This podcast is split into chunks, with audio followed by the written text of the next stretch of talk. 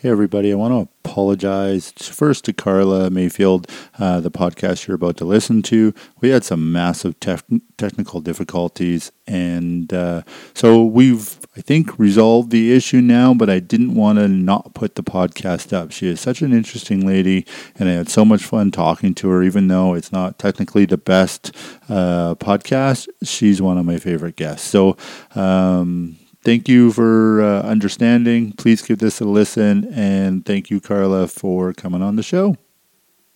hey, everybody, this is Chad with I Want to Know, and I'm here with a good friend of mine, Carla Mayfield.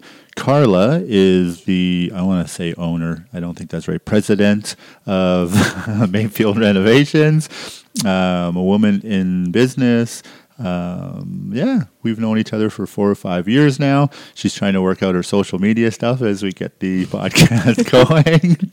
Uh, how's it going, Carla? Good. Good. Did you figure it out? no, I'm going to work on this. right. When I ask you a question and you chat, yeah, I'll I'll f- try to post. I will try to make the longest answers I can.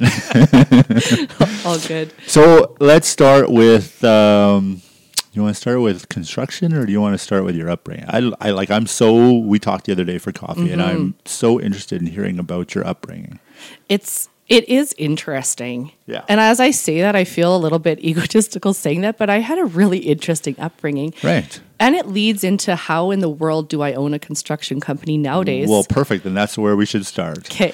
so I have it down as the message. So not the mm-hmm. uh, biblical translate translation, not the, the Bible translation, mm-hmm. but this is its own. I Googled it and I couldn't find anything on it.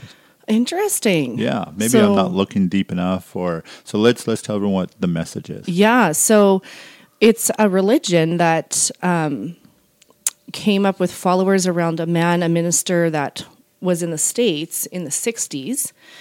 And um, we grew up with the understanding that he was a prophet of God. Okay. So the people in it and myself, my experience, we always has we did not say we were followers of this man or anything.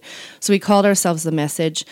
Yeah. It was described to us as an unorganized religion. Okay. So was it like a commune living? Did you go to church like on Sundays? What was what was it like? Mm-hmm. So we lived in our own homes yeah. and um, had church Sundays, often Sunday morning and Sunday night and Wednesday evening. So some of the churches Sunday morning yeah. and Wednesday night. Was uh is it it's Christian based, right? It like is. they're um Pentecostal is what yeah. they would call themselves. Yeah, it traces itself. It's interesting too, Chad, because I've never talked openly about this part of my life until the last year. Mm-hmm. And I and I started to see in the last year how I'd go through my life kind of like a ghost, like on the outskirts of my own life. Yeah. Which is odd because yeah. I have a big personality and stuff.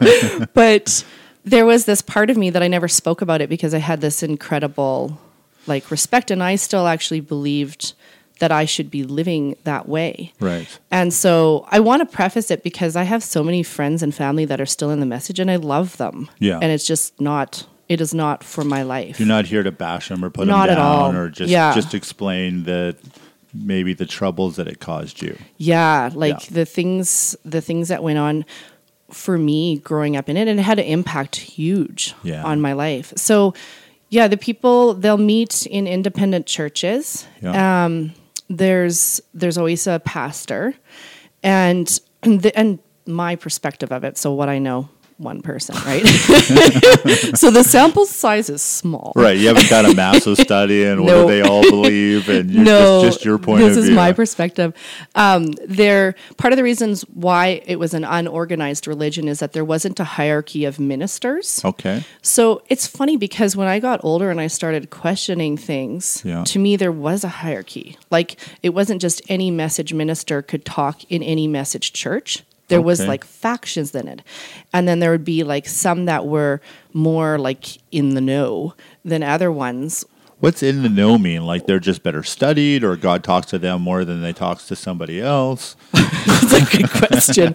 I don't know. Like maybe it's the cool kids in the group, like Okay. that they're they're like in their own little gang, and Sounds if like Scientology, like where they're very much like, well, if you're an actor, then you get to be level six Scientologist, and no, not like that at all. Okay. No, not like that. So it it is a it's a Pentecostal. It comes from Pentecostal roots, yeah, and um, holy rollers. kind of yeah. Like, Yeah. do you know anything about the Azusa Street revivals in California? I don't. I don't think I've ever heard that. Yeah, so like this could be a whole nother really interesting topic. And it in the if I remember correctly, in the 40s and 50s in the States, Pentecost had this huge revival. And um, if you study religious history, or sorry, not religious, specifically Chris, Christian history, Yeah, like there was the reformers Right. and they you know how they went against the catholic church and were like this is this can't be of god and right. and so they started posting things on doors. and- Protestants, right? Totally. That's the base. Yeah. So Protestants, they protested Yeah. against the Catholic Church. So when you look through Christian, or when I have looked through Christian history, then one of the next steps was Pentecost. Okay. And like out of, it always came down, and I think all religions probably do this. There's, it always is, they're splitting away, and then Baptist came out of like these things all trace back to the same roots. So Right. Pentecost was the movement where people started speaking in tongues Yeah.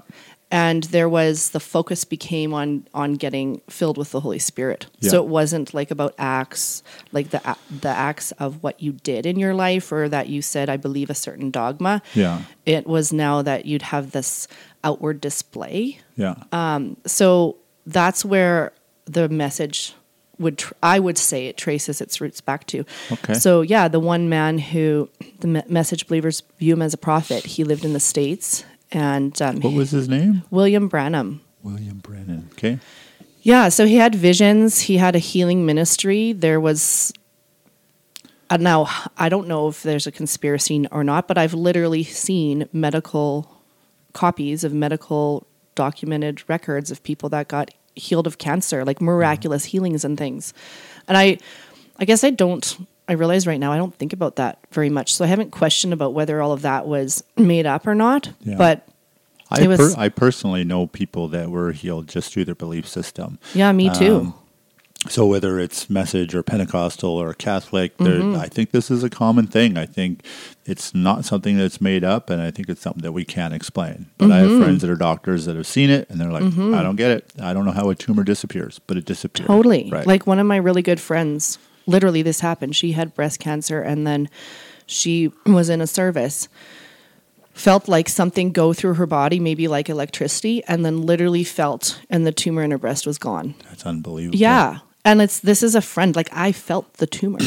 And then it wasn't there. And it was gone. I know uh, there, there's stuff that I think on this planet that we'll never be able to explain, Mm-hmm. and uh, um, not in a way that the the general population are going to understand. Mm-hmm. But there's definitely you have to know that if you believe something deep enough, you can make it come true. Like there, Mm-hmm. there's that type of power. You you see it with you know Tony Robbins and all these successful people Mm-hmm. that like write it down, believe in it, and there's scripture to back that up as Mm-hmm. well, where they say you know what you believe in your heart and you confess with your mouth will come true. Mm-hmm. Well, then that's all you have to do. People are doing it, whether Yeah. they're religious or they have a, a cultural background in Christianity or whatever.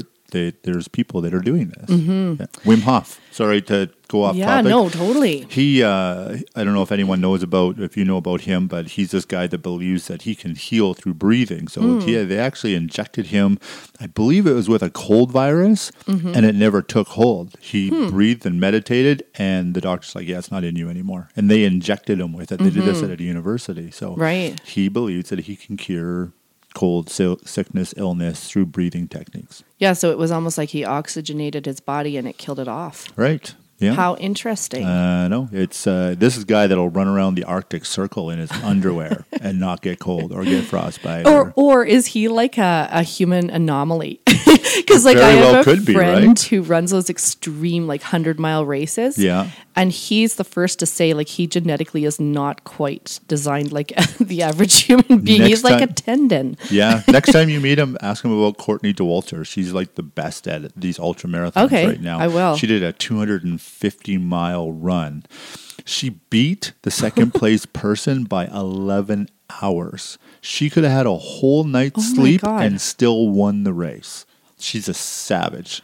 Yeah. So like is what or is she just like some strange genetic abnormality like this superhuman that's designed to run like that for hours Yeah, not at, like days. yeah like that would be days how how I many she hours was- did she run? I think it was 39 hours. I know. I don't even know if I could stay awake for 39 hours, let alone run for half of Yeah. that. I heard a, an interview cow. with her, and they're like, "So, what do you do for supplements and health?" She's like, "I like candy and pizza." Like, what? That's how she and she- yeah, look her up. She's a savage. It'll blow Oh, your mind. So yeah, there's definitely people that I think are anon- an- anomalies. and anomalies. Yes. where we confuse each other. They're anomalies, and they, yeah. Mm-hmm. they can do things other people can't. Jordan, uh, uh, not Jordan, uh, Michael Jordan, Mm-hmm. uh, definitely better. You know, there's fighters and and uh, you know Elon Musk. He, Yeah. he can't be considered the same as us. There's no way. totally. Well, yeah, yeah. Humans are fascinating. I know. So back to um, William Branham and the message. Yes, yeah, totally. Um oh, I want to I want to touch on your comment about like the whole write it down and set a goal and then Oh, you say it and it happens. For sure. See, I don't really believe that anymore either. You don't? No. Like, did you read The Secret when it was all the fad? When I was this? did. I Like bought 10 the years ago? video. Oh I- yeah. me too.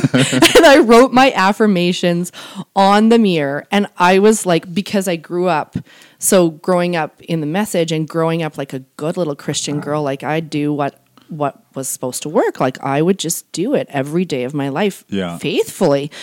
Man, when I read The Secret, I wrote those things on the mirror. I said them morning and night. I looked myself in the eyes in the mirror. And you know what? Hey, stupid!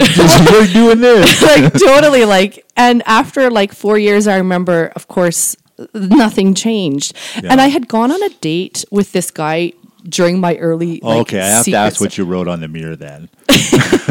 I think I wrote things like I'd be I'd be slim. Like in hindsight, I was fine what I was, but Yeah. it was like Yeah. so probably that's why it didn't happen. But you know, I'd be happily married and I'd be a mom and have kids and like I'd Yeah. I'd have this like dream little house in Parkland that was on the on Fish Creek Park and I'd have my dog and all this. Yeah. This has never happened yet. Yeah. It probably will one day, but it's not gonna be because of me saying affirmations. It's gonna be because I took actions Exactly. to move toward that. And that was this guy on this date. I was all like super positive because I'm I'm like naturally glass is not just half full; it's like bubbling over, right? Yeah. and we're on this date walking down by the river, and I remember him saying to me, "He's like, Carla, I think the bigger thing that that actually." makes what happens in our life is the actions we take. Yeah. And I felt a little bit squashed because in my head I was like, no, but like I read the secret. I wrote it on the mirror, stupid. Why are you telling me this? Right? totally. I say this morning and night. It's like definitely going to Yeah. happen. He was actually right.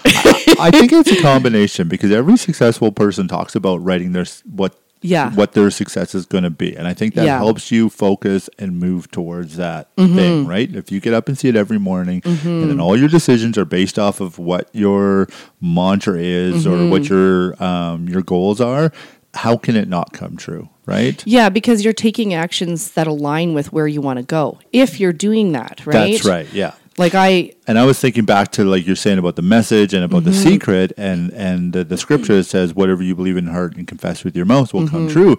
I don't think you believed it.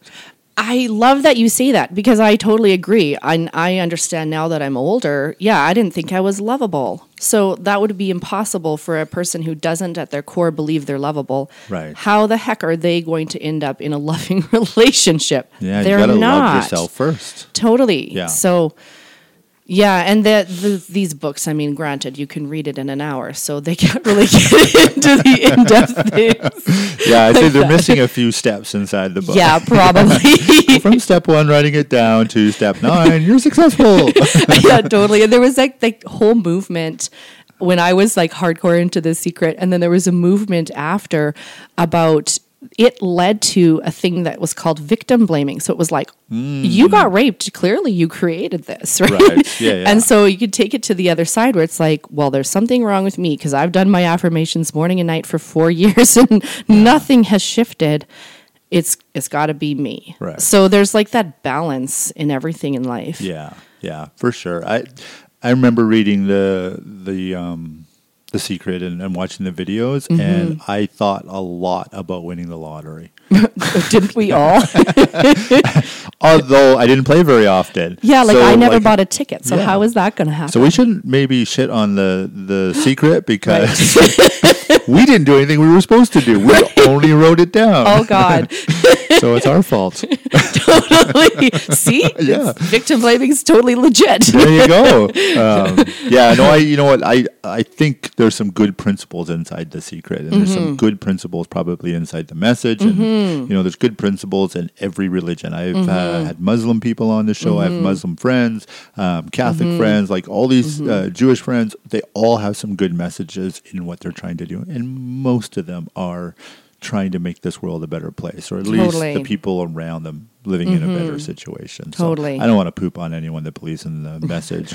I know I'm the same way. And like for sure a lot of the good things about who I am as a person Yeah. came from that. And Yeah. and that's also a lot of my friends Yeah. are are still they believe the message. And Yeah. that is that's what they believe. Yeah. And I don't at all discount that they don't see something real there. and there's power in that belief. Mm-hmm. So whether you know to say a religion is wrong, Mm-hmm. uh, there might be factions of it or parts of it that Mm-hmm. are wrong, and and uh, I think there's some stuff that is that maybe we don't totally understand about each Mm-hmm. religion, and we we see it in a bad light um, because we don't have 30 years to study every single Yeah. religion and every single culture and why they wrote that and why they Mm-hmm. do this, and so um, you know we we pick our culture and our path Mm-hmm. in life, and you know you did the message, and now you're not. Yeah, So- totally. and obviously it works for some people. Yeah, it does. Yeah. Yeah, like for me, it was very. Um, I remember ministers saying that um,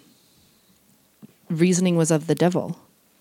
So, like, that had a huge impact for me. I'm a person, I'm so curious Yeah. about everything. I've always been since I was a like little kid. You don't know that I understand the definition of that. So when you say reasoning is of the devil, so like I trying to figure out the the why something works, you're just supposed to blindly believe. Well, yeah, like, so. So science was viewed as of the devil. okay. um, and and the, um, psychology, and um, and I remember saying to people, I'm like, and and actually, I listened to a lots lots of William Branham's sermons because I was like a good this good little girl. Yeah. And I remember him saying in one place that like a doctor, uh, the doctor doesn't do the healing; it's God. But a doctor would set your bone, and then the the life force within you will heal that bone. Yeah. And I remember even saying because I had a lot of counseling in my early twenties, and I remember people being like, "Oh, that's really dangerous territory, Carla." And um, but I remember saying, "Well, my spirit is broken. It's like a broken bone. I need help." right.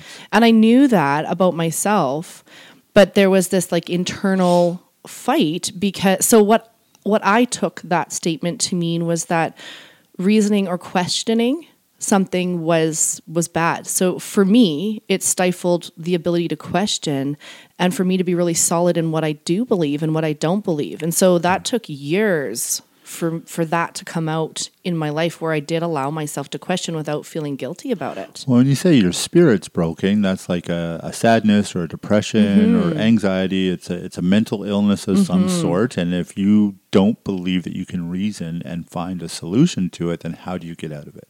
Yeah, like you're so stuck in your own head. Yeah. And I for sure I was depressed. I I think I was depressed for most of my life. Yeah. And um my mom when I was a baby, she was severely depressed. I was a third. Yeah. And um she told me when I was in my early teens that when I was a baby, she wanted to kill me and kill herself because she didn't know how to go on with her life.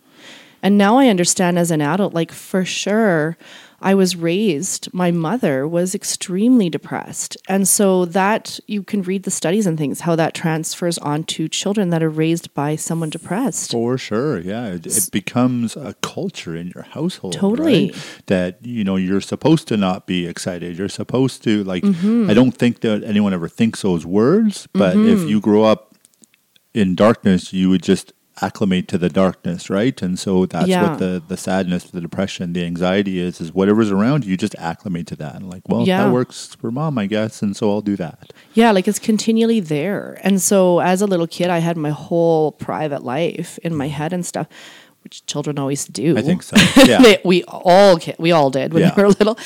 But yeah, I was sad for most of my life. I tried I tried to kill myself when I was 13. oh wow. Yeah. Yeah. Mom and dad and the the rest of the siblings went to a church barbecue Yeah.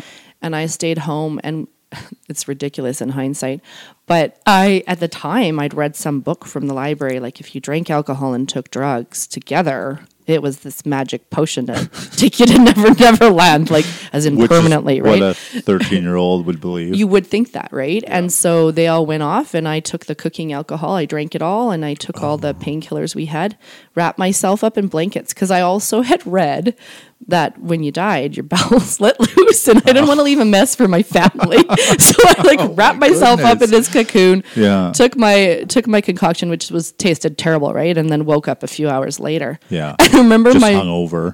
yeah, totally dehydrated, right? And my mom, I remember her, I was sitting on the couch and she was so angry and she was like yelling and, and dad didn't know what to think. And mom saying like, you know, getting drunk is not the solution to your problems. And I remember in my head, like I didn't say it out loud, but in my head I was thinking, I wasn't trying to get drunk. I was trying to off myself. right. But I'm so glad Yeah. that I didn't and Yeah, that I didn't too. do it. Yeah, right. but it's just the my experience of my upbringing and the religion and all of that was was very lonely. Yeah. And it was not um it was not something that led easily to create successes in my life. So it Right. felt like it was a lot of hard like grappling around to get Yeah. to get to where I am even today. I think most people know that my family goes to church and we're in a Mm-hmm. Christian church, and um, you know my kids come with me, and there's times that Mm-hmm. they don't, and you know it's not a rule that they have to come, but it's a bit of an expectation. Mm-hmm. But it's not like you know we don't use it as a punishment Mm-hmm. where like. Well, you swore today, so you're going to go to hell. Like I would Mm-hmm. never do that, and I think in a lot of religious organizations they use the the Bible or their their holy book as Mm-hmm. a punishment. Like, well, you're this person, so we're going to put you in that category. Mm-hmm. And I think that could drive a lot of kids into depression and anxiety, Mm-hmm. and like, well, I'm not really that person. I just did that one thing. Mm-hmm. So don't don't don't put me into that Mm-hmm. uh, that category, right? Mm-hmm. It's like uh, when you fail at something, you're not a failure. You just failed at that one thing, right? And you learned. And I Mm-hmm. Yeah. think too much religion, um, and maybe that's the right term, is that Mm-hmm. just pushing that religion on somebody is actually harmful. Where they Mm-hmm. come to church and we know everyone there we like and we like hanging around with, and Mm-hmm. we love the the pastor. He challenges us, he builds us up, and then my kids come back and they'll take something from that. But it's Mm-hmm. not like they have to take something, or they're going to be punished if they don't, or that they're. Um, uh, I don't know, ostracized or or or made to feel bad because Mm-hmm. they didn't get it. I had my daughter tell some kid to ride a scooter into traffic. I got to remember that. That's a good one. It gets- and I won't tell the whole story, but you know, she she had lost her mind over something this boy said to one of her friends, and Yeah. and she, I think, for a second thought he should die for it. Just pa- well, we'll say she's a passionate young woman. she was she was very upset that he had said something derogatory about her friend. I get it. I beat I up a boy, behind, chased him, caught him behind the teacher's desk, pounded him because he insulted my sister. So I totally Oh, get it. Yeah, and you know, she's not a bad person because of it, and you know, she didn't get punished. I'm like, eh, maybe we won't do that next time. she's like, okay, and she apologized, and it all went away. Like it's Right. good. She realized her mistake and Yeah. said, "Yeah, I'm not doing that again." Well, these are these things are like important for for developing into a civilized human beings. Right. Like that, you can't just go and kill someone or send them wish into death on 'em. wish them to ride their scooter, like Yeah. scooter. Chad, I mean, this is serious business. It's a scooter. Into traffic. Every track is the boot. Whoa, right? There's whoa, a whoa, car whoa. every six or seven Like- minutes here. Settle down. You'd have to actually wait to get hit by a car in Airdrie. but yeah, you know what? The the how else are they supposed to learn without making those mistakes? yeah, right? that With- violence is not the solution. Right. She mm-hmm. she tried it. She said the stuff to the boy. It didn't change anything for her. So that's that's where she was. And she apologized to the mom and to the boy and she was brought to the principal's office and she dealt with it mm-hmm. the way you have to. So mm-hmm. yeah, th this culture where religions are forcing it upon kids and telling them what they mm-hmm. have to think or at least I sort of get that they want their kids to believe the same thing as them, but why aren't they listening to the questions and you know the reasoning thing, right? The reason they set that out in the message is because it didn't make sense, so they didn't want anyone questioning. Yeah. it. Yeah, totally. So it stifles that. I remember I was like reading my Bible every day for years. I've read it cover to cover seven times actually. is it is it the same Bible that most Christian churches We like read the N- King NLV, James. King James? Yeah, the King James version. And um, I read this, uh, I was in my probably early teens, and I read this horrific story in the Old Testament. I should have looked it up. I, w- I, did, I didn't know where our conversation would go, and I don't remember. I used to remember where never it was. Yeah, right. I think it was like Second Kings or whatever. But um, this this man, he takes, and he's one of God's people, and he takes his concubine. Which, like, when you when you actually say this out loud, there's so many levels of things wrong here. And he, well, do you want to hear the story? What happened? Yeah. It's R rated. Okay, that's good. Okay, sweet. I already swore, so Oh, right. I heard that totally. Yeah, so he takes his concubine to visit her her dad. I'm paraphrasing, so there could be some things off, but 'Kay. the gist of it, this is what you'll read if you read the story. yeah. Goes to the mountains, visits the dad, and when they leave, they're they're talking too long along the way, so they're not going to get home that same night. So they stop in this t- this uh, city of Benjamites, Yeah. and um, need somewhere to stay. And there is this this man of the city who's like, "Ooh, you this in this city, you better not sleep on the streets. Like, come and and li- stay with me in my house." So they do, and as soon as night falls, the men of the city pound on the door and and demand that he throws the man out because Yeah. they want to know him. And Yeah. you know, like the biblical term, you know what Yeah. knowing is. They're they're right? gonna know him the not so pleasant way for a man that's not gay. Yes, right. totally. And so this is how ridiculous the story is, right? So the man who owns the house, he says, "No, no, no. Like, I'll, how about here? I'll t- I'll give you my two virgin daughters." And they're like, "We do not want your virgin daughters. We want the guy." Those are some aggressive gay guys. Literally, right? Or I don't even I don't know that even can we call them gay guys or was it like a power a violent power thing? Yeah, who knows? Yeah, right? Because yeah. like rape is about power, and so they're pounding on the door. So this this man who's traveling, he tosses his concubine out, and it says the men of the city knew her till the light of day, and when they opened the doors, she was clinging to the doorpost. She was dead. wow. I was traumatized. Yeah. Like it was here I'm so virginal too, growing up in the message, and I read this horrific story. I was literally traumatized. Yeah. And the next time I went to church, we had a visiting minister who was like higher up the totem pole. Yeah. The big guru. He wasn't the big guru, Oh. but a bigger guru, Okay. right? And we're I remember walking up the front steps of the church and I said, like, brother so and so, because we called each other brother and sister. Like, Yeah. I read this thing and I'm so traumatized. And I remember him turning to me and being like, you know what? There's some things in the Bible that are for the minister. Like, that's not for you. And that was like the first time I ever experienced what I would describe as like a rebellious thought. Mm-hmm.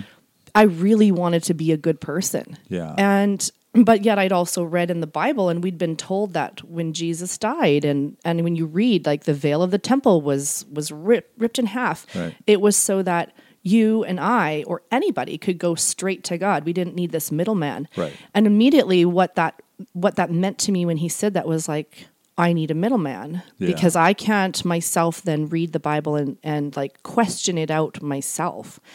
I don't have an answer of that story. It's very traumatic. Yeah. And um yeah, like I don't know why that story is in there. There must be some symbolism that has gone over my head. Yeah, yeah. I don't know the. I know the story that you're talking about. I don't know the the reason for it either. I haven't studied it or Mm-hmm. looked at the, you know, the what those words meant at that time and the translations. Like Mm-hmm. Totally. you, you really have to dig in to say to criticize anything inside there and understand Yeah. the culture at the time and where it was and what those words actually meant and um, you know when it was translated from this to this what was lost and so yeah I, I, I really find that I think from my standpoint it's really about you and God. So it's not for me to say that you're a bad person if you don't believe or um, you're going to go to hell if you do this. It's written there. We all know what the story is. And for me, all the stuff lines up. Um, it makes sense for me personally. Mm-hmm. So when I read, or I shouldn't say that, there's some things that does, don't make sense to me yet, but that could just mm-hmm. be my lack of understanding mm-hmm. and my lack of time to study and dig into that. And, you know, I'll hear a pastor talk about a story and I'm like, oh, I didn't know that. I didn't Yeah. know from that point of view or that that's what it was talking about. Because there's only so many hours in a day. And unless you're a pastor or a theologian, um, you can't dig deep enough into these stories. Yeah, and like even them, they have one life. Right. It's interesting because I, it's just now chatting about this, Chad, it occurred to me like, I think one thing for me with growing up in the message was there was this idea of perfection that you're supposed to strive to be. Yeah. But when you read the biblical stories, or for that matter, any any stories of history, humans, it's a mess. Like there is just no We're perfection not a good anywhere. Yeah, we're not good Yeah. critters. No, not at all. There's fighting, there's rape, there's like all this stuff going on. And that's actually not just in the Bible. This is called like the history of humankind. Yeah. We get caught up in that. I remember somebody saying once, like, in the message, there was an idea um, that as a woman, you'd be like the helpmeet, right? Like a server, and you'd be kind and gentle. The and help meet? yeah, it's a term I've from the Bible heard that. yeah, like she was supposed to be helping Adam, right? Yeah. So it almost seems like they're a little bit women are a little bit subservient and they're this like meek and mild kind and organized woman. Like I'm not I'm all the other things. So I was Right. at war with who I am. Right. My- like fundamentally who I am as a human being. I was at war with that Yeah. Growing up and through my teens and my 20s. But I remember saying to somebody once because obviously I reason Yeah. and I'll I will notice patterns and stuff and I've been doing that since I was a kid. Yeah. Like I remember saying to somebody, "Have you read the genealogy of Jesus? Like the only women, I don't know Chad if you have. It's so No. interesting. I don't remember off the top of my head anymore because I've been out of this for so long now, like the last several years the women, the only women that were listed, and women were not listed historically in the Jewish genealogies. It was men that Right. were listed. Yeah. But yet in Jesus's genealogy, there's Rahab. She's a harlot. Yeah. There's Bathsheba. I mean, we all say that David was the dirty dog watching the naked women bathing from the roof. Well, Yeah. she knew full well that a guy was watching and she was strutting her stuff down there in the bath. Yeah. And there was like Ruth who went and when the guy was tanked, slept under his robe so that she could trick him into marriage. Yeah. All the women that are listed in Jesus's genealogy are scandalous. These are not these perfect, meek and mild, like good little organized, sweet, kind little Christian Right. women. These women were like powerhouses. They were strange and they did oh, Tamar's mentioned. Hmm, I don't Do you know the story one. of her? No. So yeah, like okay, this one's a winner. Her husband dies and leaves her childless, Yeah. and in the Jewish history, she is promised that the next brother is hers so that she can bear children to her first husband's name. And the next brother's like, hell no. So because she's just this like widow, right? Yeah. She has no power. So guess what she does? Hmm. She goes to the town where her father-in-law travels for business, dresses up like a harlot. Guess who comes through town and uses the the local harlot? Her father. her father-in-law. So he doesn't have money to pay her. Like yeah he knew that before he went in and used her services too even right?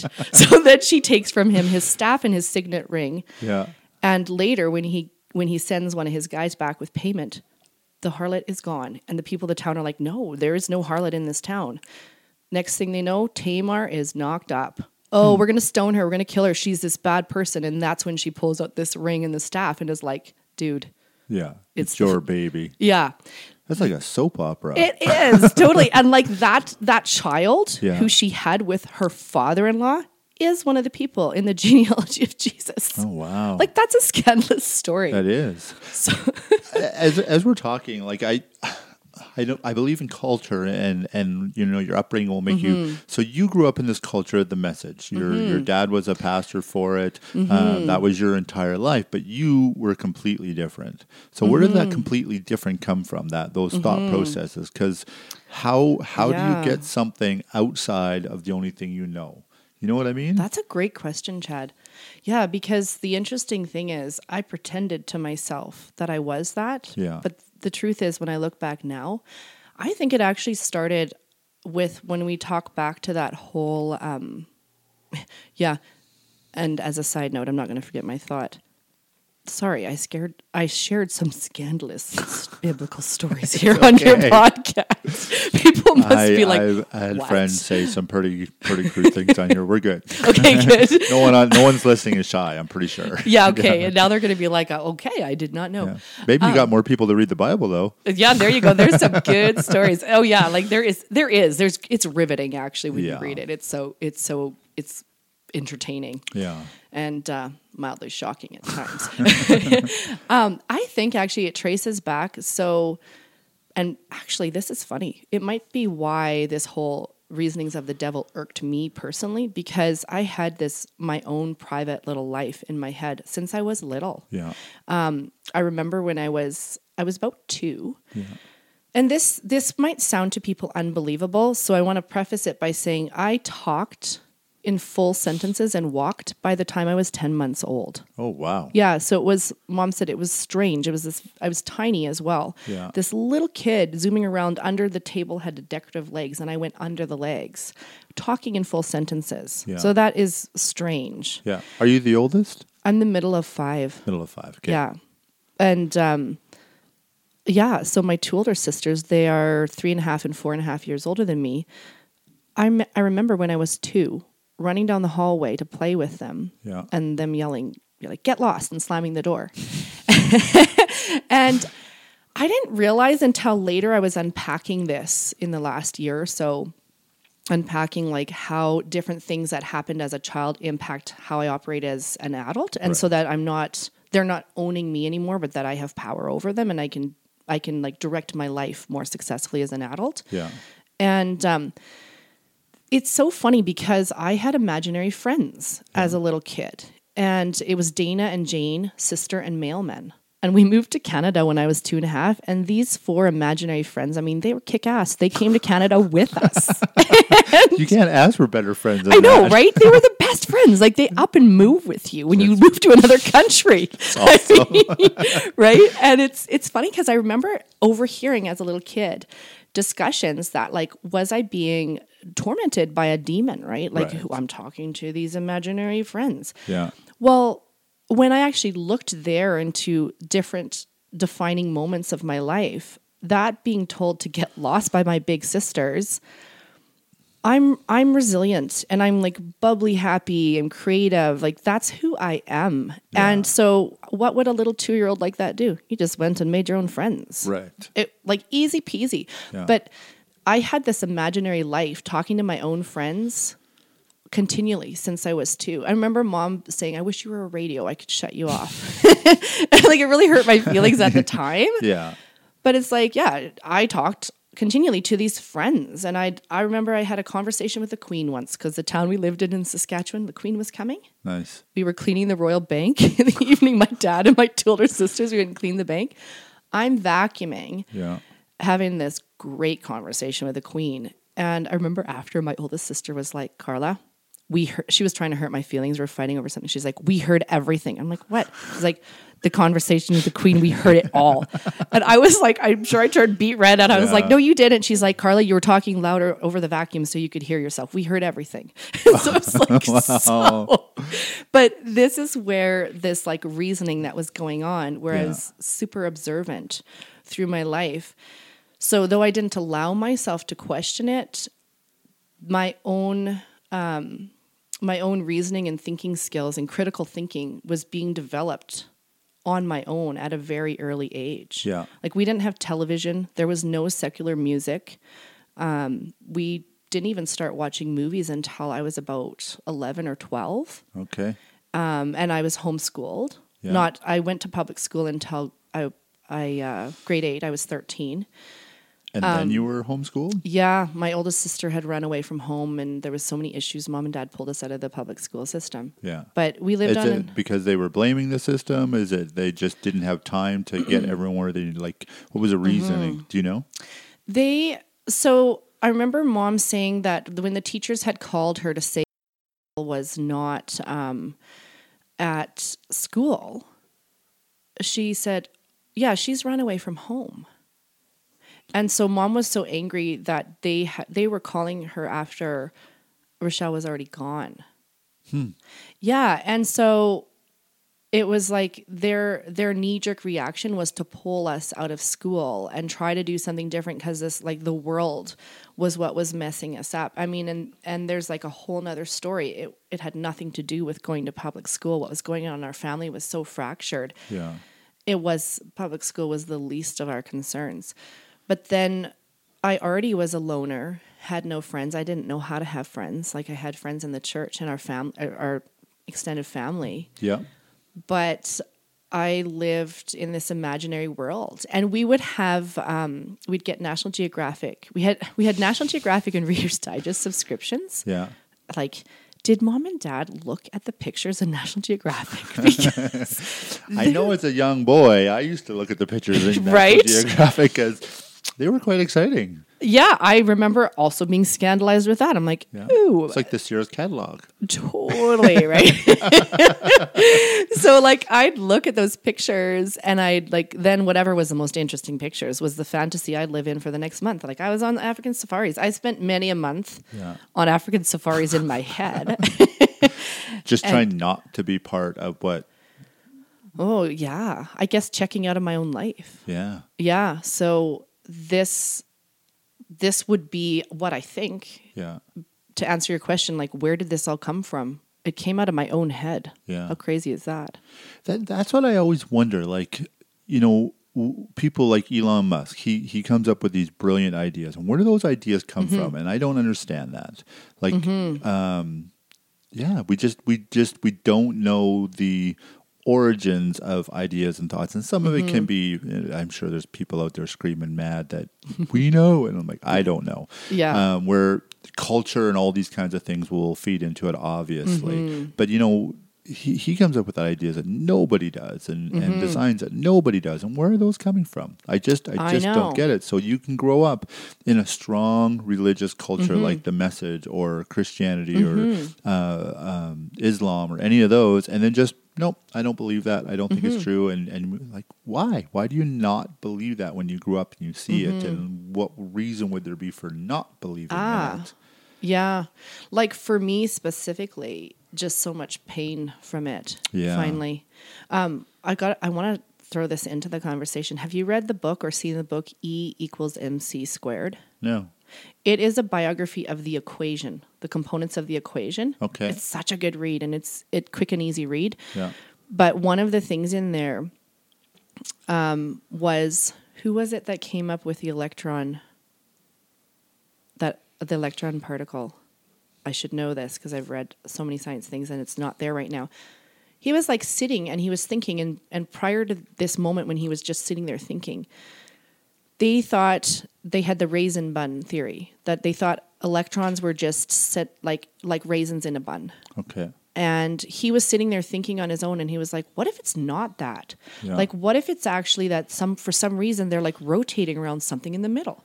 And that thought is where it started to change where we now know that's how electrons cir- they circle around this center. And we don't mm. even know the nucleus of an atom. We don't even fully know what's going on there. Yeah. So I think that this ability, I remember when I read that in the book, I was like, oh, this is kind of cool that I had a strange upbringing because I think totally I had not been trained. I had been trained how to think in one way, but on my own, I just think my own thoughts. Yeah. And that's like Elon Musk. He just thinks outside the box. Right. So he's questioning things. Like if that if they hadn't been question if he hadn't been questioning are the electrons scattered like evenly like raisins in a bun?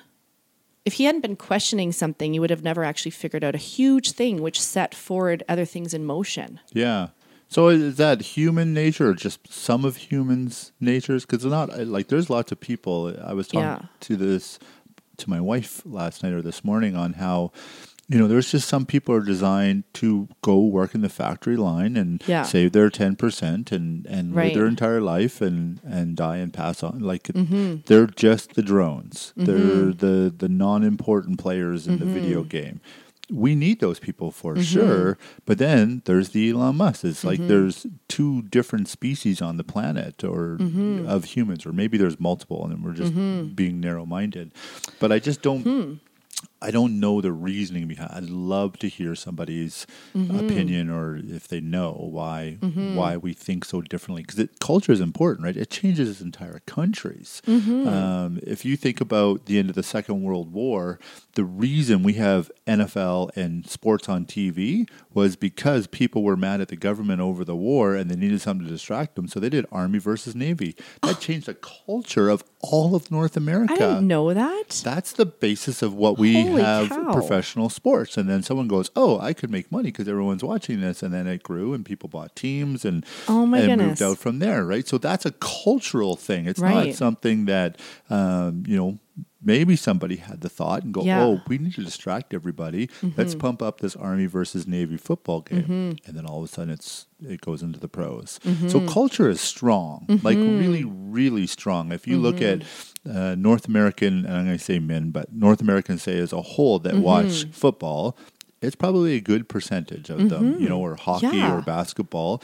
And the purpose is to distract the population. I think they did it a little bit at the Roman times with the, the gladiator games Yeah. and, and stuff like that, but not to the Extent that's going on now. right. Yeah, like that's interesting. Is it something that there's conscious thought, or is it like a, a, a cyclical way that society and civilization goes? I don't know. Or is it just a few very, very manipulative people that know how to lead the sheep? Perhaps. Yeah. Yeah, like I'm very passionate about leaders being good because they, uh, because of, like you say, um, and I'm hesitant to even say this, like the drones, the people that work in factories, because without without the value of human nature, or sorry, human human nature, humankind as a whole, without valuing evenly across the board, I mean that's what leads to all these atrocities on the planet.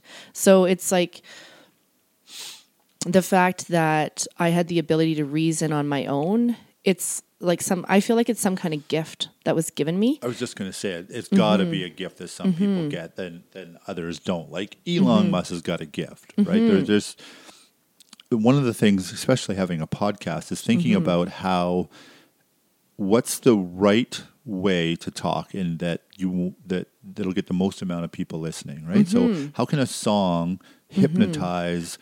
50,000 people in a stadium. It's got a power over them, right? Mm-hmm. Right. Hitler had a power with his voice. The Mm-hmm. words that he used and the tones and the inflections, he got a whole country or Mm-hmm. majority of the country on board to do some pretty horrific things. Mm-hmm. Um, uh, the, the, so there's a power inside that, Mm-hmm. and and maybe it's just a gift. Maybe it's not learnable. Maybe it's not uh, Mm-hmm. givable. Well, and like Hitler, it seemed like he was able to he was able to reciprocate back to the masses how unhappy they were. I mean, their employment was so high, and also they're like looking for a scapegoat. Yeah.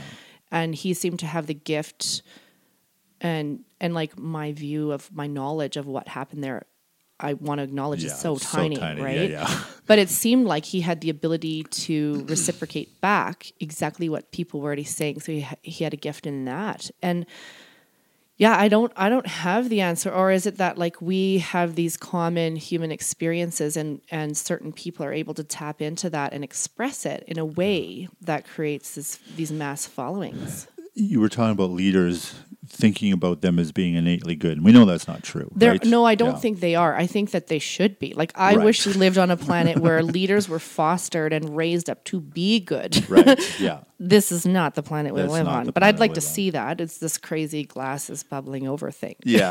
well, and and I think it was the the fifties or sixties. There was a book, and I I'm not going to remember the name of it, written on leadership, Mm-hmm. and it was the whole book was designed around being a good person. Mm-hmm. You know, mm-hmm. being morally strong, being there for mm-hmm. people, helping out, giving. being that true leader, helping people mm-hmm. up. And then in the 70s, someone wrote a book saying, well, if you act like that guy, you could be a leader. So you didn't have to be that guy. All you had to do was say the same words as him and mm. be in the same places as him, and people would just assume that you're that hmm. type of person. So there was this um, uh, change in culture in business where if I acted a certain way, I would move up the ladder ahead of everyone else, even if I wasn't that person. Which is scary to think that I don't. I want to say we're weak-minded, but maybe we're easily deceived that uh, Yeah. right. Someone can come in and just act like a leader, and they get to be a leader. Totally. Or is it like some of these theories? Somebody's like sitting, you know, s- they're sitting there drinking drinking beer, and they're like, "Hey, what if this?" And then they write a book, and they're like, "Let's just like." Is it a lot of it just a bunch of experimentation? It's like throwing spaghetti against against the wall, and some of it say sticks. shit through a screen door and just see what's. totally right Yeah. like that could be what it is you know i had this thought recently about um Bezos, you know how he wants to investigate how do we get to where we're living on another planet. Yeah. And then I was thinking, I'm like, oh my God, like, does that actually mean that he's given up on this planet? That he's ready to move on? I Right? hate to think that. I don't know. Like that's the random thought that popped into my head. And then I was like, oh my God, we actually we need people to somehow get to him because he's got money and influence and be like, no, like I think that this planet is still savable. I hope it is. I hope it is. I And got let's- kids. They're going to have kids, and um, I want it to be a good place for for as many people as possible. Mm-hmm. Yeah. And so like instead of trying to figure out how to live on another planet and like that's going to take resources from this planet. Yeah. Which is it's a its own complete ecosystem. Right. You can't just take things from it and imagine it's not going to have an impact here. It's like why don't we figure out together how to make the home that we all share hospitable for all of I know, us. I Oh. know. I uh, I really hope that's not what they're doing it. And you know, Elon Musk being a big part of that. Yeah. Um, I think his and someone was saying just recently. I don't remember where I heard it. Where he had sent a, a letter or an email out to Mm-hmm. all of his uh, staff worldwide saying we're not doing very good. We're trying to save the planet here. Like Ah. this has to be your. So that's what's inside of his head is just about saving this planet, Mm-hmm. Cool. right? Getting away from. Um, fossil fuels and Mm-hmm. pollutants and wasting and, and all that kind of stuff. So there are people I think working on it, and maybe Mm-hmm. uh, is Jeff Bezos, Bezos, Bezos. Bezos. Well, yeah, is it? Okay, I don't know. I don't know. I shouldn't have said that. Don't quote me. that that you know maybe he wants off the planet. He just doesn't have the the belief that we're going to be good in the end. And or- probably he doesn't know what to do. Like I that's got to be cultural too, right? Who's Yeah. around him that's got him so upset he wants to get off the planet? right?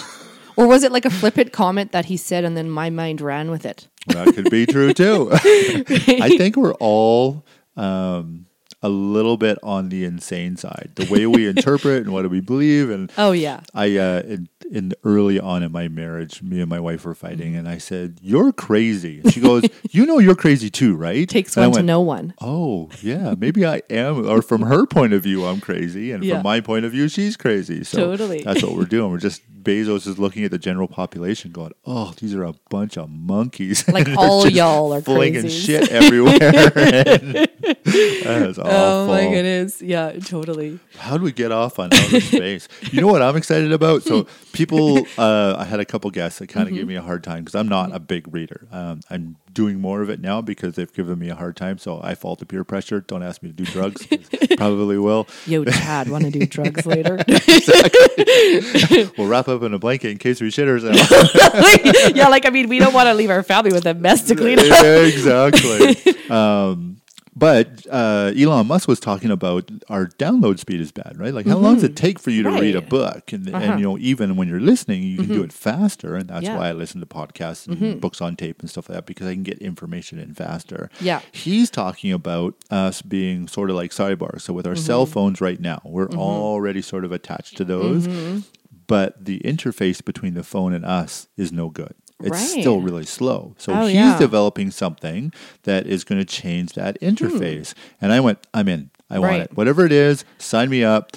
Put a hole in the back of my head, plug Pump in it a, in. a matrix wire, and Yeah. just start feeding me Like I don't need my own critical thinking. No, I don't. I want information so bad that I'd be willing to Just- let them just, just poke a hole in my head. and like let's just IV me up. download it. Totally. Just shoot it in there. See how full you can get it. That's what I want. Well, you've got ninety percent of your brain left to fill up, Chad. That's what I hear. Yeah. I think they're starting to double, or they're starting to think that's not true anymore. We use twenty percent or twelve. I don't know. Hey, I have an answer for your for your other guest who was like, read books, read books, Okay. read books. Be like, dude, that's why we're friends. Yeah, you exactly. tell me. If I read You're- books, yeah, I right. would need to be part of your life. you love to read books, and I like to chat about them. Like this is a win-win. I'm remembering that next totally time. right. Yeah. He's assuming we all need to be the same, and oh, Yeah. that just doesn't work. I'm not. I'm not encouraging people to stop reading. Just No, I know. Hey, uh, one of my teacher. one of my friends is one of the smartest guys I know. He hates reading. Hmm. So like, who cares? Some people Right. read and others don't, and it doesn't have any. It really doesn't mean anything about intelligence level. Well, think. So, how old is reading and writing on our planet? Can't be very long, like 12, 1500 years old. Well, they were already scratching stuff, though, right? So they were trying to communicate. But it wasn't an with- actual language. I should know this. Like, I have seen that stone in the Grand Cairo Museum, Yeah. but I don't Do remember. you know about Gobekli Tepe? no. So it's. Um, I'm not going to say where it is because I don't remember exactly where it is. Yay. um, I want to say it's in the Middle East, but maybe it's South America. Mm-hmm. It's probably South America. But anyways, it's this 25,000, I think it's 25 or 30,000 year old civilization that got buried in sand. Oh my. And like there, it is a well developed. It's not a hunter gatherer type. Mm. It's a city. So take a chance and look it up. And next time you come on, we'll talk about it. Mm-hmm. Okay, done. back. Can you text me how that's spelled? I'll try to say it into my phone and let it tell me how. Oh, yay. G O B.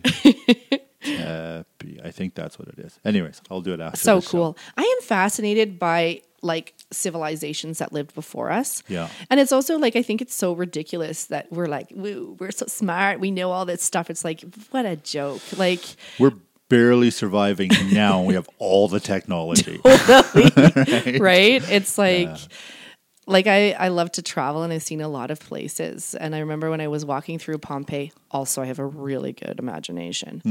So so it may or may not have happened. Yes, right. totally. I remember us walking there and uh and like you read the stories, right? Like back then the the streets would have just like ran with like horses, droppings and when it was rainy, like just muck and they had these big stones. So they were set far enough apart that the horses and with their little carriages could go between them and then people could hop over on the top to cross the roads and all this like so fascinating. And remember They when I was overpasses. kind of Okay. yeah, like they had like a hopscotch to cross this dirty road. Oh, I get it. Yeah. yeah, okay, like okay. Yeah. there was like Not an sidewalks. overpass, and- but yeah, a- no, like you'd cross this busy road, but you'd hop on these like round rocks in the middle Yeah. so that you wouldn't get your feet in this junk that was running down the middle. And um, yeah, when I was walking around, it was almost like I could hear it. And this is, if it's my imagination, this is how kick ass my imagination is. Yeah. Like I could literally hear the bustle around me and like the, the voices and like the industry and like horses going by and people yelling and selling stuff. And like what I was seeing with my eyes was this totally empty, cleaned out place. Just stone, just like the remnants of the walls of their buildings and the etchings that are still there that you can see. And it was like people lived and died. They had their whole lives and their passions and their the people they wished would go into traffic on their scooter and like they had their whole lives, right? And they're just gone. Yeah. Just gone. Okay, so you bring up something that I, I'm not sure what I believe, but I talk about it a Mm-hmm. lot. Memory in inanimate objects. Mm. So I've done lots of renovations. Mm-hmm. You own a renovation company.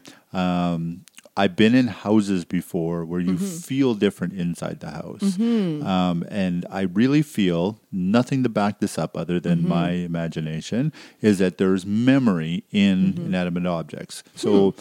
whether it's a ghost or a spirit or um, I Mm-hmm. don't even know. I don't know how to explain it. But have you ever been in a place like almost like you, Pompeii. Where you just It was have a port city. Yeah, like bustling. yeah, it's totally different than being in a new Mm-hmm. city or being in the forest. Like I know when I I've been in rainforest in um, northern Australia, and I'm Mm-hmm. like, not many people have been here. It just it you you just feel like there's not there's never been people around. And then I was in Mm-hmm. A house in uh, or a building in Alabama. It had graffiti from 1904, so it was Wow. old in 1904. You know, it wasn't well taken. Wow. I know. So it is this building. I was just in awe. Like you look at the fireplace and you think about those stones from Mm-hmm. um, whatever 100 and maybe 150 200 Mm-hmm. years prior to me being there there was somebody that cut those stones Mm-hmm. and mortared them in place and they're still there there has to be something in that Mm-hmm. do you think do you, do you feel that or think there's That is like, whoa, I'm going to have to think about this. I've never, like, I love that thought. I've never thought that particular thought before. So I'm not quite sure what to even say. And it's like my personal experiences, I guess I would lean towards, I could see that as being some kind of a yes. yeah Because it's like, I don't know. Like, is it the inanimate object, or is it like that? There's our we have a spirit that stays. I don't know. energy like where does the energy go when you die Yeah, where does it go I thought it just went into the earth and came back up in a tree or a plant or something like that. Energy is maybe it never lost. It's Yeah. just uh, no, like I'm being flippant, but I'm not really sure. And I've been other places, um, like I've been places in India that would have been a, also a bustling city and a place that was just completely grown over by the jungle, and I didn't feel that there. Hmm. So I don't know if like my, maybe it was just my imagination Yeah. that Pompeii was like such a cool place in my mind growing up that it's like this like all these ashes just covered. Like Right. the movie is so wrong. that that when I was watching the real it, story doesn't sell that well so we'll no, like make it- ashes. But actually, I saw because I tagged along behind this when I was in Pompeii. I tagged along behind this university group, and so listened to what the professor was saying, and so it was cool because literally when they would be carefully excavating the ash anywhere there'd been organic materials they just disintegrated to the point that there was just this void left. Hmm. And so for sure some of the voids they didn't know when they were taking the ash out and they they missed stuff like they destroyed this opening. Once they started to figure that out as soon as they'd get to one they'd pump it full of something kind of like plaster yeah. let it set and then they'd brush away the ash and they that's why the the bodies and stuff they're like perfect. You can even see the one guy had like a wispy mustache. And there this is the most interesting one that i saw. A dog that had a collar with a chain. Like it had chain link. And this dog they said they found it on top of a pile of what was like kind of like cinders like what blew out of um, the cinder block at the top of the volcano at the start would have been these chunks. And it was this really light um it's it's a volcanic stone very light will float on water. It's full of air. Okay. Or yeah like air pockets oh, tiny oh, little I've ones heard in about this type of stone. Yeah. I don't Yeah. remember the name of it. So this dog when they found it it was on this pile of this stone. So what had happened what they think had happened was and and the dog literally has its back paw up under this collar thing. Like trapped or like trying to get it off its head. Oh. So this dog had like gone to the top of the the these like em- cinder things. They wouldn't have been burning. yeah Chain stopped it, and that's where it finally suffocated and died and was covered in ash. But it's like literally, it's trying to get its own collar Clawed off. Like that is just wild. That is wild. I uh, I get blown away by what happens on this planet. I'm trying to. I think it's Dr. Graham something. He talks about um, uh, the massive floods that happen on our planet. Mm-hmm. That that he believes they were from asteroidal impact with the Mm. planet, and we're due for one, which is scary because I don't know if you know this or not, but twice a year Earth flies Mm-hmm. through an asteroid field. I think for seven days, um, and we do this every year, twice a year. We fly through it where we're in a shooting gallery Mm-hmm. Right. basically, and then you start googling stuff like how many asteroids hit Mm-hmm. Earth, and it's a lot, a lot more than we would imagine. but he takes the way the land looks now. So, like, Mm-hmm. take a shot of Saskatchewan, and that's very similar to the bottom of an ocean Mm. because Saskatchewan used to be under an ocean, right? Mm-hmm. And then you start thinking about, well, when did this happen, and how does it line up with the stories that we grew up with, Mm-hmm. or was it the new birth of of what we know now? And someone was doing um, a breakdown or a, a definition of the Bible, and it was talking about that Adam and Eve wasn't the the birth of human beings, but it was mm-hmm. the start of an era. Mm. So it was a, a new group of humans that mm-hmm. had more revelation or or um, education, or mm-hmm. they, they were just a, a different style than before, and that could be I don't know coming out of Neanderthal to to whatever the next one was. I don't know. So I get super super interested, and I never have enough time to do this to try to line up all these stories and like okay, what's the, the the closest to the real story. Right. Yeah. So yeah, I love you know you hear about the you know if we didn't have the technology nowadays Mm-hmm. and that volcano had gone off in Pompeii, um, what would people think now if we didn't have that technology? Right. Right. Because the Yeah. stuff that we found two thousand years ago, well, those people were. Pretty much still just basically monkeys. They had Mm-hmm. Right. Mm-hmm. no real language, and they had a language. They didn't have a real good way of communicating, like Mm-hmm. to, to write and store information. Yeah. It's yeah, like it is so fascinating. It is a convert like this conversation will go on for my whole life because I'm Yeah. fascinated by it. And even like when you think about it, the fact that we're sitting here talking about this and wondering about this and having these questions when you look at all the rest of living species on this planet, Yeah. humans are the only ones that have this ability to like reason and talk about it and be like, what why is this happening and what's going on? Isn't that even like that strike you as kind of odd? I, I quote Dr. Jordan Peterson all the time because I just I'm hooked on him right now. But Mm-hmm. Yeah. he talks about uh, people with depression and anxiety, Mm-hmm. and he goes, "I don't know how everyone doesn't have it. We know we're going to die, and we can see things going wrong, so we Mm-hmm. can actually see death coming. Where uh, giraffe doesn't know he's going to Mm-hmm. die. It just all of a sudden, oh shit, I got a line on my back, right? It, It's a Mm-hmm. different. We're uh, I think you call it infinite or infinite creature. Yeah. Uh, where we know finite, yeah. infinite, yeah, or finite. Sorry, Yeah. we understand what the end is. Yeah. Um, so how are we not all anxious? How are we all not depressed and sad and torn up, knowing we're going to die? Perhaps there's like this ingrained thing in us that is like this ability to push it under the rug, so we don't walk Maybe, around yeah. thinking about our but the own blinders on. mortality. Doo, doo, I don't see it coming. yeah, it's like not my problem. I'll be dead then. You're like, Right. Uh, well, that would explain a lot then, right? How our planet ended up where it is. oh, totally. I mean, we have that in our our culture here in Calgary and in Alberta for sure. We have very strong of like it's the next generation's problem, Right. not not mine. Yeah. which doesn't work very well. That was a North American thing actually, because um, in um, in Europe, in places like England, Italy, all over, like I remember reading when I was taking um, my civil engineering tech at SAIT that men would harvest lumber. They would cut it in the sizes to build, and then they'd stack it in this barn that they'd build, and they'd cure it over the next three or four generations to dry it out. Wow. Yeah, That's and some pre-planning. totally. And like wine in Italy, you were before we had chemicals. This fast food generation, like we in North America, have figured out how to speed everything up because we Yeah. are like, I want it now. Wine was was stored for your grandchildren or your great grandchildren. So there used to be this concept of people will come after us and people before me prepped things for me and that's just part of my role Yeah. in humanity as I'm prepping things for the next people that come after me. And we we shifted away from that, like that whole something about the pioneering spirit or something. There's just like we lost that in North American first world culture.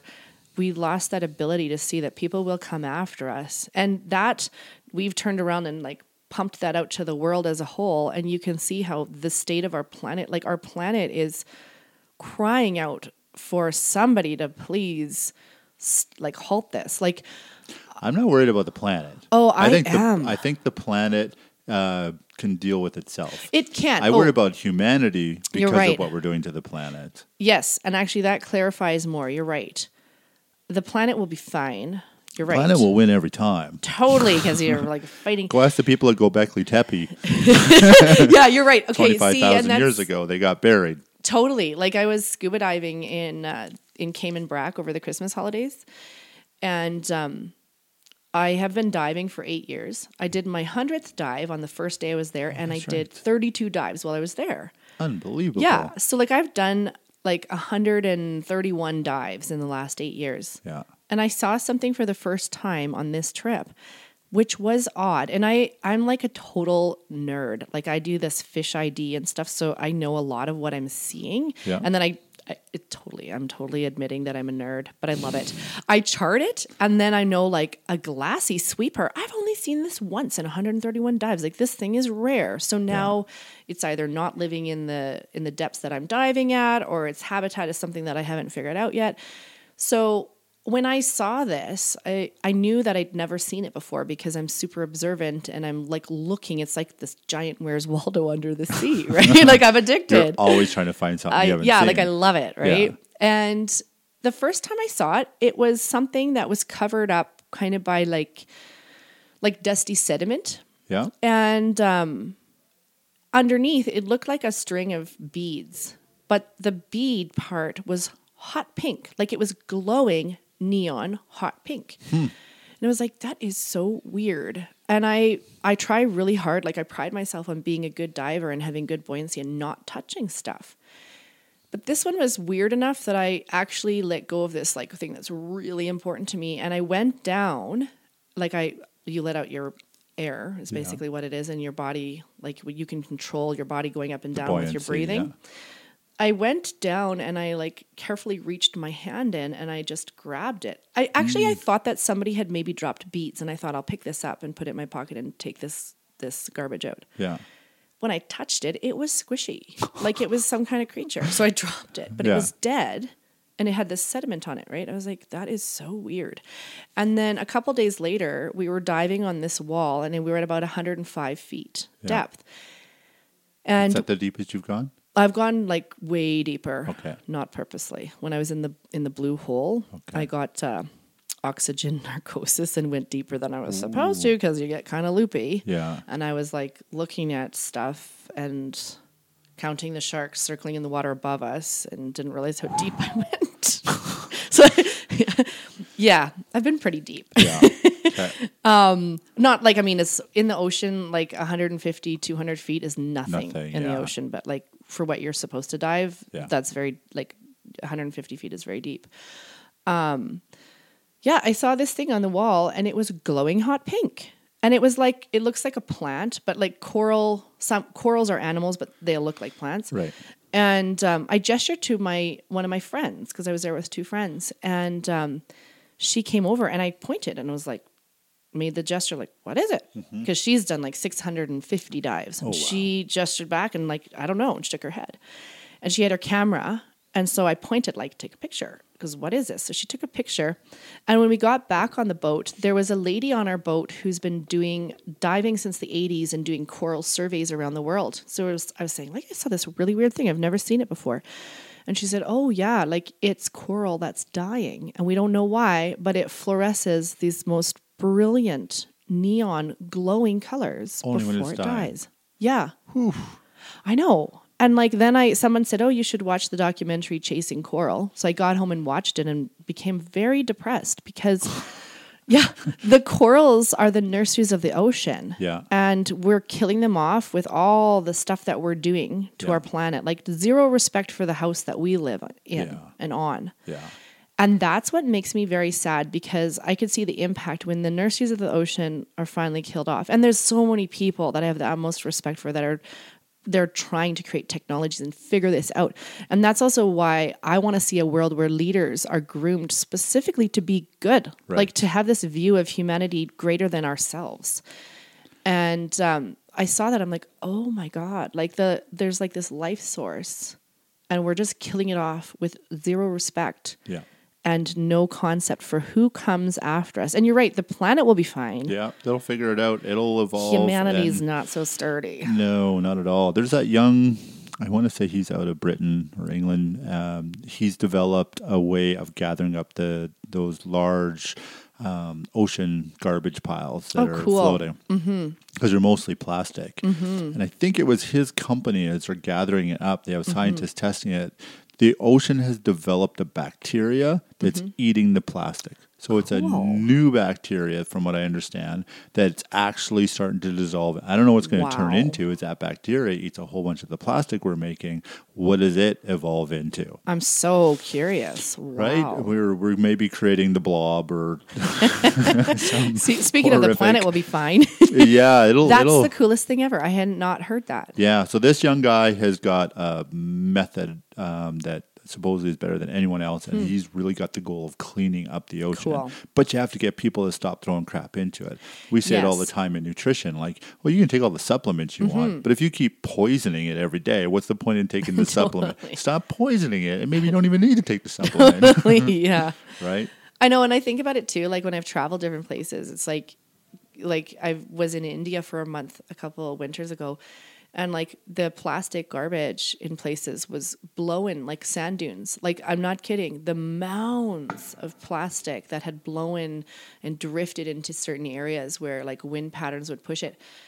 And I was watching it like one one place we were driving or we were going on a train like out through the countryside to go from one place to another and um I was looking at it and I was just thinking like we have created this. Yeah. These people people around the world, they want to be like us. They want to be like North America. And so Was it was plastic created in North America? that's a good question. I don't I know. We need like a producer to Google stuff for oh us. Oh my god. Hey, where's your son? Yeah, Sit he's here, more Google interested in VR than He's too Googling young stuff. yet, Yeah, yeah. yeah. Um darn. I, I could I bet tried you to it's find North. a Let, let's just pretend it was North Okay, Americans. We're, it was first world nations. Let's just say Okay. for sure it would have been some kind of first.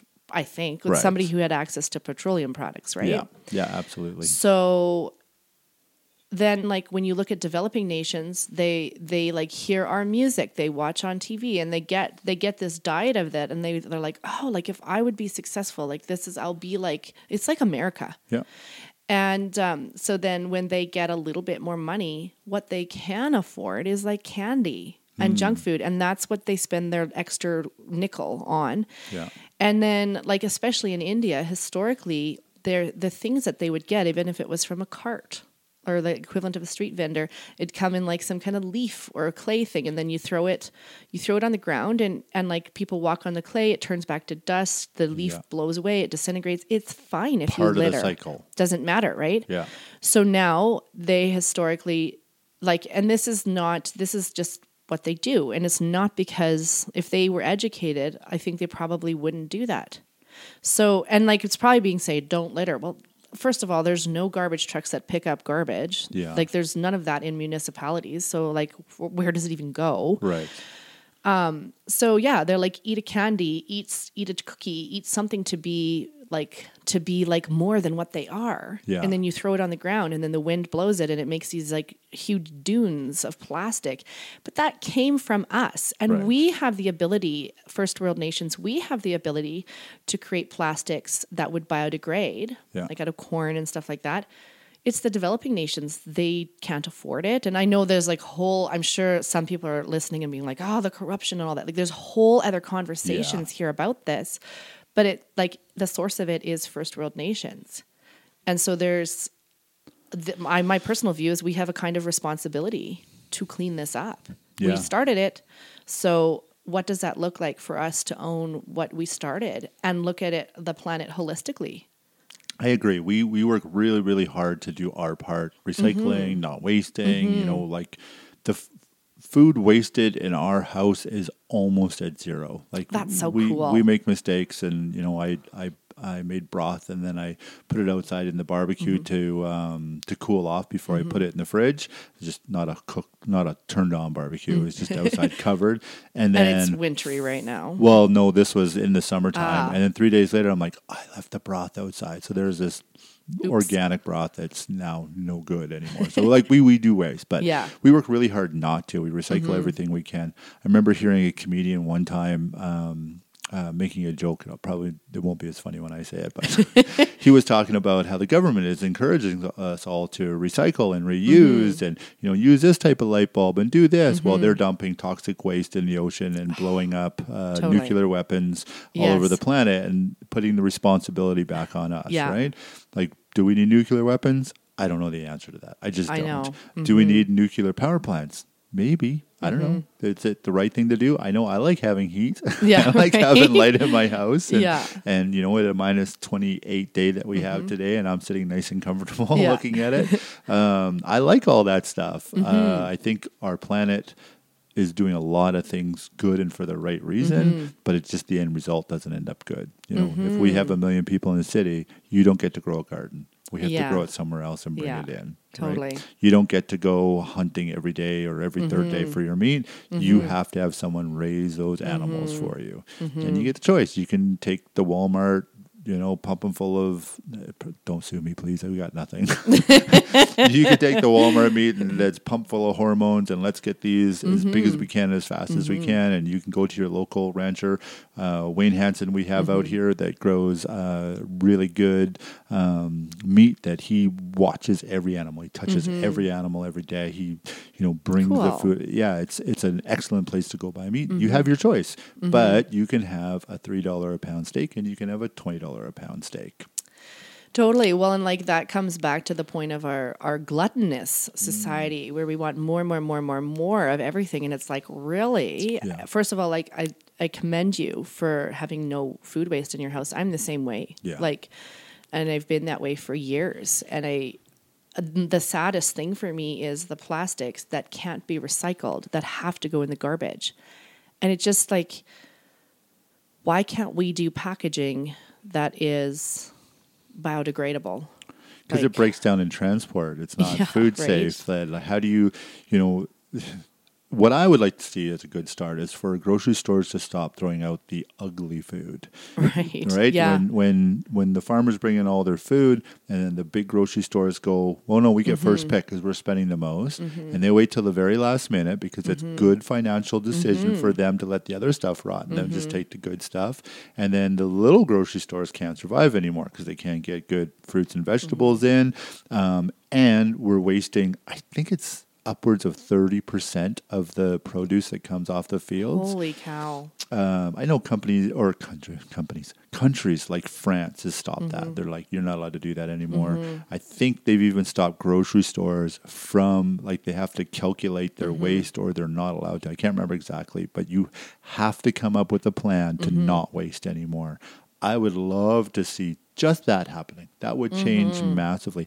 I don't care if my broccoli has got the mm-hmm. perfect round, you know, mm-hmm. head to it. I don't. I don't care. You know, if the outside of my lettuce has a couple of brown leaves, I can pick those off. It's not a big deal at all. Um, and the rest of it is still good. I get we have to wrap things in plastic and make it last because that's just what we're in. But let's do the easy stuff. Like, Totally. You know, throwing out. 30 or 35% of our, our produce is gross. I It know, so gross. right? Yeah. Oh, excuse me. That was a bit of a rant that probably took. I know. I love how we're. Are, so I take it we're both tree huggers here. I, um, I, I, I, I like to see the planet doing well. I Mm-hmm. like to see that what I'm doing will affect my kids and my Mm-hmm. grandkids and my great grandkids. It's you know if you're not, uh, I, I watch the, the TV show Vikings, and Mm-hmm. So uh. Mm-hmm. Vikings talk about having two deaths. Right? There's the the physical death, but there's also the death where people stop talking about you, and the reason people stop talking about it is because you had no effect on them. I want my great grandchildren and my great great grandchildren to go. I want to be like great grandfather Tad. Totally. right to to to leave a legacy behind of something that can get the people around us excited and, Totally. and doing something better for the planet. So it's so like I'm so with you. I've If got to find this quote because you will you will love it. Cool. I um I do a bunch of that on social media. I look at people's other people's quotes and then I put Mm-hmm. it under our banner, so it'll probably go up. this one is a good one. We'll definitely have to. Uh, I'll, I'll wait for the code to come up, but the um, talk about renovation in your company because Mm-hmm. we're uh, an hour and a half into this now, and I don't want to. Oh, my I don't want to not promote what you guys do because uh, Oh, totally. it's really really fantastic. Thank you. Yeah, I would. I yeah. I also want to question you about women in business too, because this isn't a business that you would see a lot of Oh, women. in. totally. So, Yeah. It's a George Bernard Shaw quote. Okay. And it goes, This is the true joy in life, being used for a purpose recognized by yourself as a mighty one, being a force of nature instead of a feverish, selfish little clod of ailments and grievances, complaining that, that the world will not devote itself to making you happy. I am of the opinion that my life belongs to the whole community, and as long as I live, it is my privilege to do for it what I can. It is a sort of splendid torch which I have got hold of for the moment, I w- and I want to make it burn as brightly as possible before handing it on to future generations. Wow. That's powerful. Right? I have one. I think it's still on my Facebook. I'm just double checking now. Um, maybe I can get the real one if it comes up. Come on. That um, falls right in the same line as that. I took it off. Nope, there it is. Uh, be ashamed to die until you've won some victory for humanity. and that is yeah. by. hmm, I can't see who the author is. Sorry, whoever you are. I'm sure you're really old.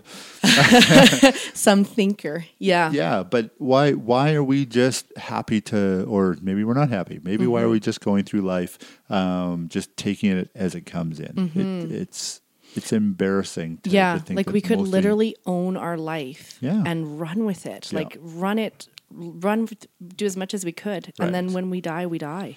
Yeah, and and leave something great behind. Uh, Mm-hmm. I talk, been talking about this a lot lately too. That um, Jordan Peterson talks about the story of Atlas in Greek mythology, where he was made to hold up the world, and he says Mm-hmm. Right. every day we need to pick up enough responsibility that we Mm-hmm. know that it's there, but it's not so great that it crushes us. Oh, wow.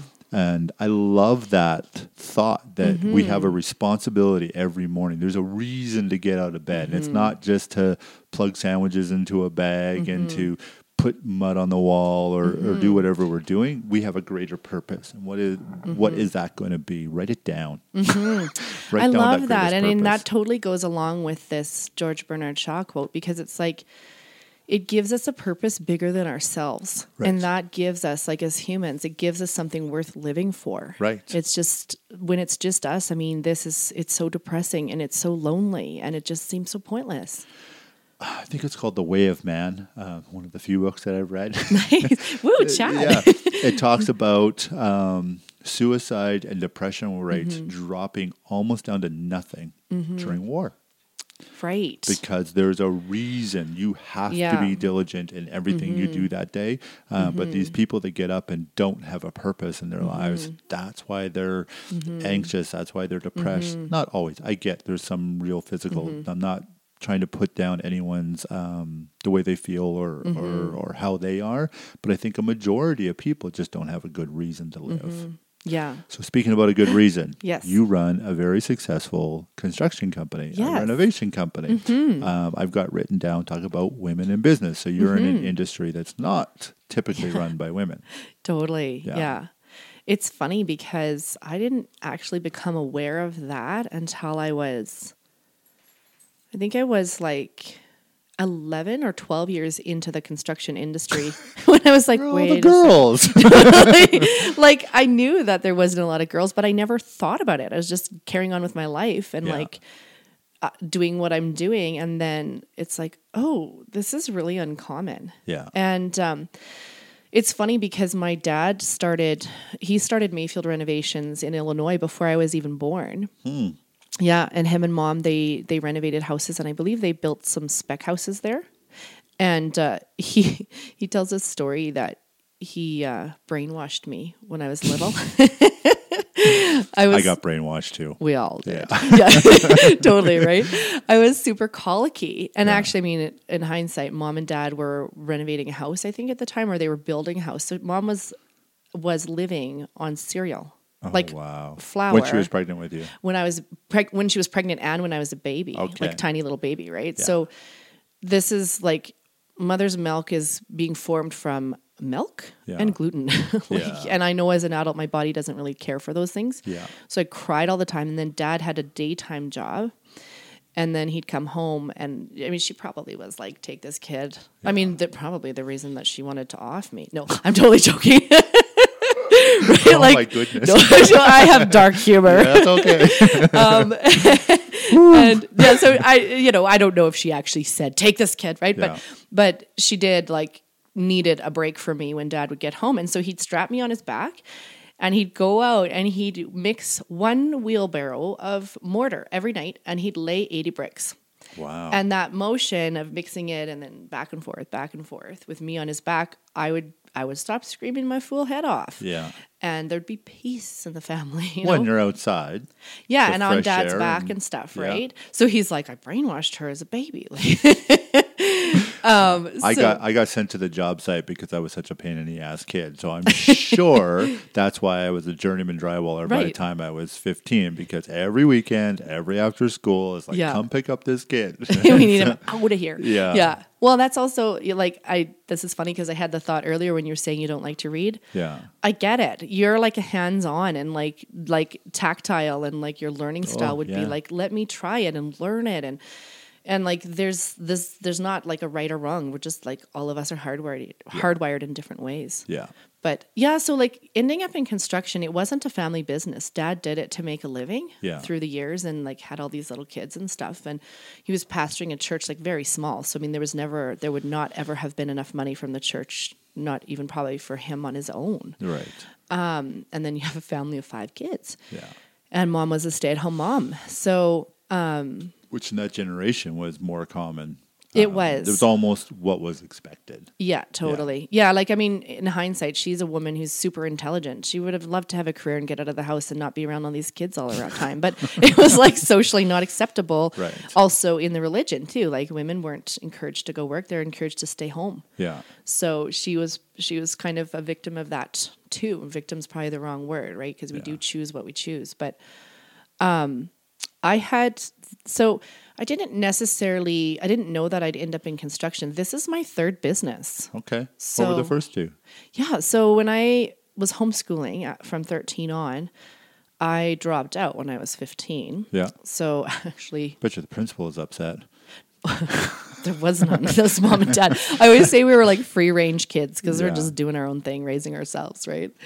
Um, but uh, dad was had worked a lot, and and my mom, as I mentioned, was struggle with depression. Um, but yeah, so it's funny because I am a civil engineering technologist, but my formal education from high school of was like I dropped out basically after grade eight. I didn't do much the next two years, but then through my twenties, ugh, night classes, re-educating yourself. yeah, like I did all the upgrading at Chinook College here Yeah. in Calgary, and it just was like forever. So kids, get your grade twelve. tell tell your kids get their grade twelve, or it takes you all your evenings and weekends. It feels like for years.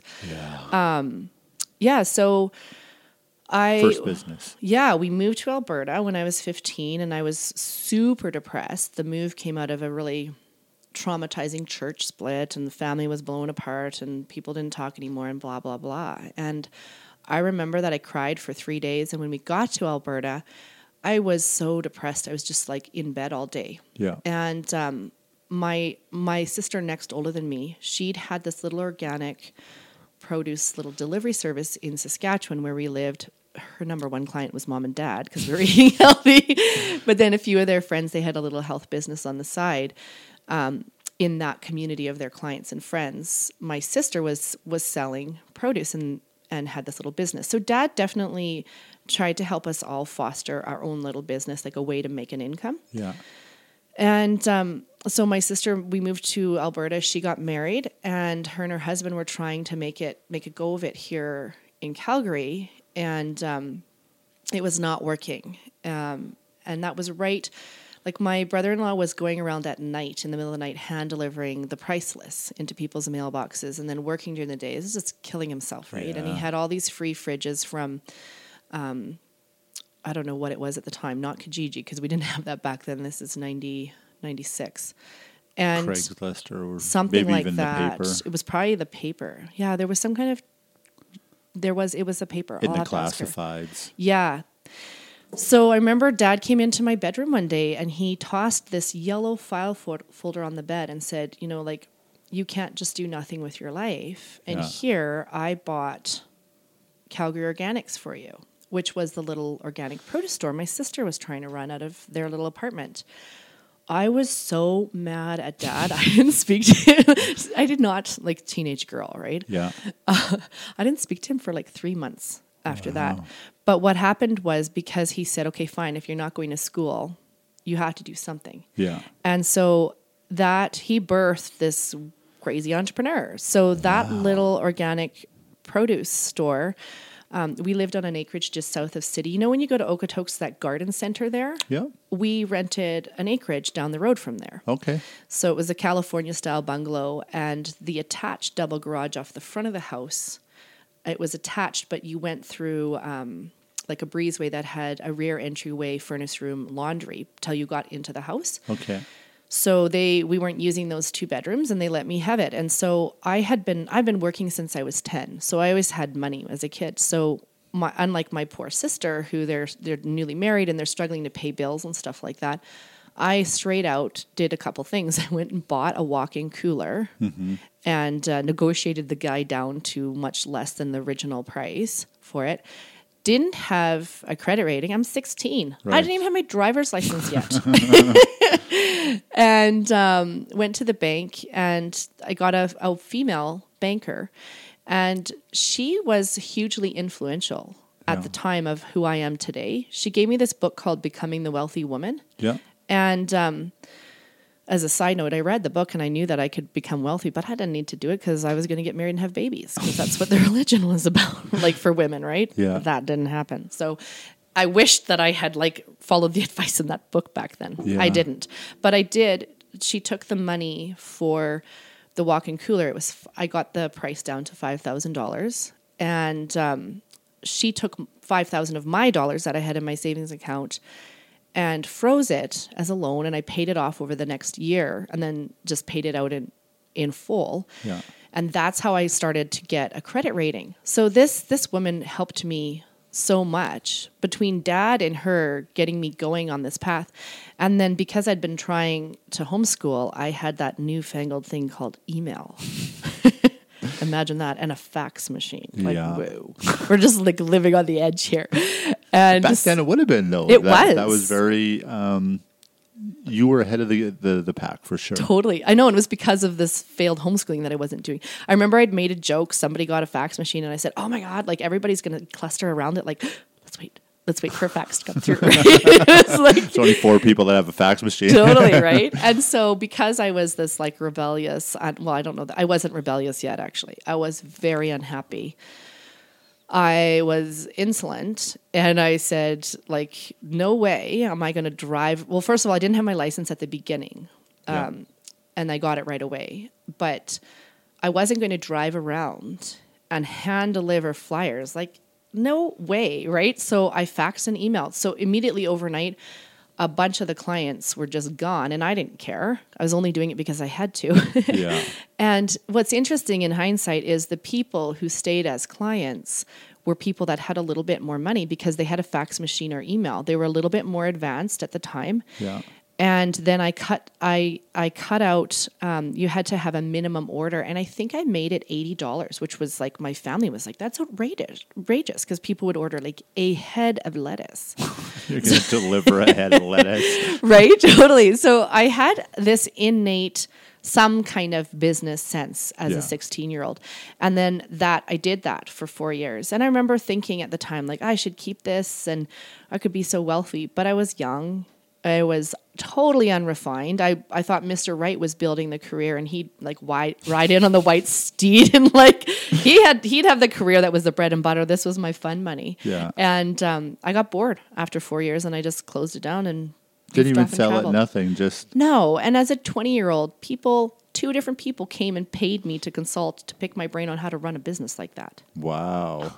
This was like, and I knew it's funny when I saw Spud, Spud rise up in the city. I'm like, Yeah. this is what I knew all along, You but I lacked discipline. 15 years ago. Yeah, Yeah. I lacked the discipline Yeah. to actually stick it out. And um, so that was my first business. I traveled, ran out of money, came home. So it sounds like a 20 year old thing to do. totally right and then mom and dad separated and we moved into the city and um And um, that's where it fell apart. So our computer crashed. We had uh, no way of continuing, so we stop it there. I promise you guys, I'll have Carla back. We'll get the whole story, talk about uh, women in business and her running a renovation company, and uh, you'll get to know her better. So uh, thanks for listening. Please uh, check out our social media. I'll post uh, Carla's social media with her company Um, love you guys. Thank you. Bye.